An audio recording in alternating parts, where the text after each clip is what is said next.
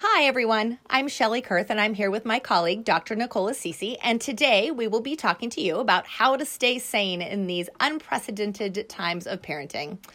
Our background together is we have over 30 years of teaching and leading schools. We're both working moms and now we're homeschooling moms, so we're right there with you. Our goals for these episodes are to provide you with tools and resources to keep your kiddo thriving and to keep you sane. And specifically today, we'll be talking a little bit about reading in this short little 5-minute video. And for more resources on reading, you can check our previous episodes or go to some written resources that we've put together at thriveps.org. Just click on the family playbooks for more instruction. But let's jump right into some reading resources and tools. Shelly, take it away. Well, I first just want to lay out a few things to always remember. And the first one is to stay calm. Don't get all worked up if your child isn't doing exactly what you think they should do at exactly this precise moment. Wherever they are, and reading and writing is an okay place for them to be.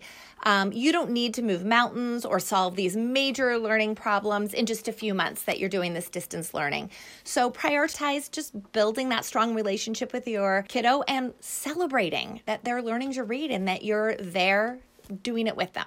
And also make sure you reach out to the resources that you have. Reach out to your teachers and to your school teams to help guide you when you're feeling stuck. They are going to be very happy to help you figure out what you can do at home to support your reader. They'll know the level that your child's reading. So lean into that and build that relationship with their teacher too. Now is the perfect time to begin a friendship with your kid's teacher.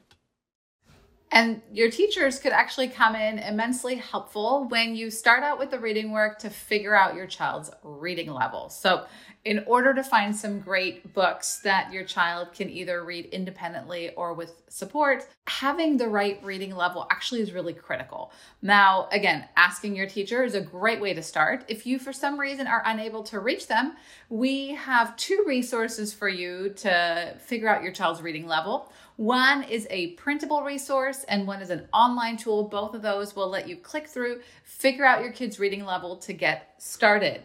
From there comes the fun part, putting together a little reading basket or a reading bin. We recommend having at least 5 books available for your kid to choose from that are at their level that they can look through, reference, try to read the words. If you have an older student that they can just pick up, jump on the couch with a good book and read. Now, when students are in the classroom, the teacher usually has a big library of books that a child can reference. Now, we understand that for many of you, libraries are still closed and getting access to lots of books could be challenging. So we've got some tips and tools for you. Always start with the Libby app. You'll remember we mentioned it in previous episodes. Libby gives you access to all of the library books at your local library at the fingertips of either your computer or your phone. And for other reading resources, check the comments. We're adding some articles that you can read. News ELA is our favorite news source because you can put in your child's reading level and it takes current event articles and just moves them down to your child's reading level. So that's a great tool. We've got others like Scholastic and Epic and Storyline. So again, check the comments for those links so that you can find some really great reading resources and tools and get your kiddo reading. But having great books is only part of the equation, especially if you have younger readers. There are some other tricks and tips that as teachers we have at our fingertips. And to tell you a little bit more about those, Shelly's going to go talk about that. One of the things that I think is really great for parents to do to support their reader at home is to help them with their sight words.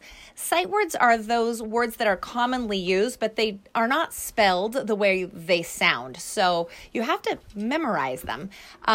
Keep a bank of these sight words, either maybe on a binder ring, make them like flashcards, or I used to hang them up on the walls of my house. I know it sounds crazy, but you work on 5 at a time We can provide a list of some of the sight words for your kids by grade level.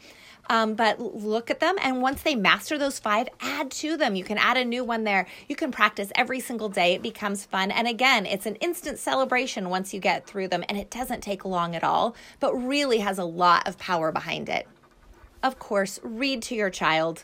Almost everyone loves to be read to, so read to them. Even your older kid who is an independent reader, take some time and read a book together as a family.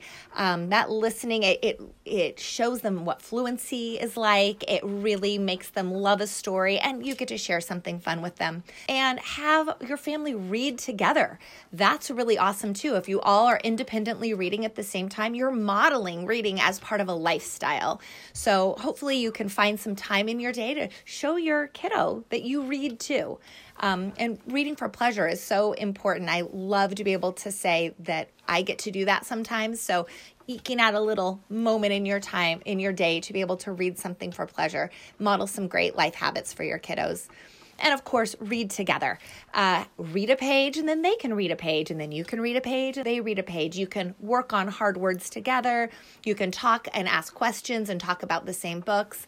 Again, a fun thing to do together, and it really builds fluency and builds your relationship.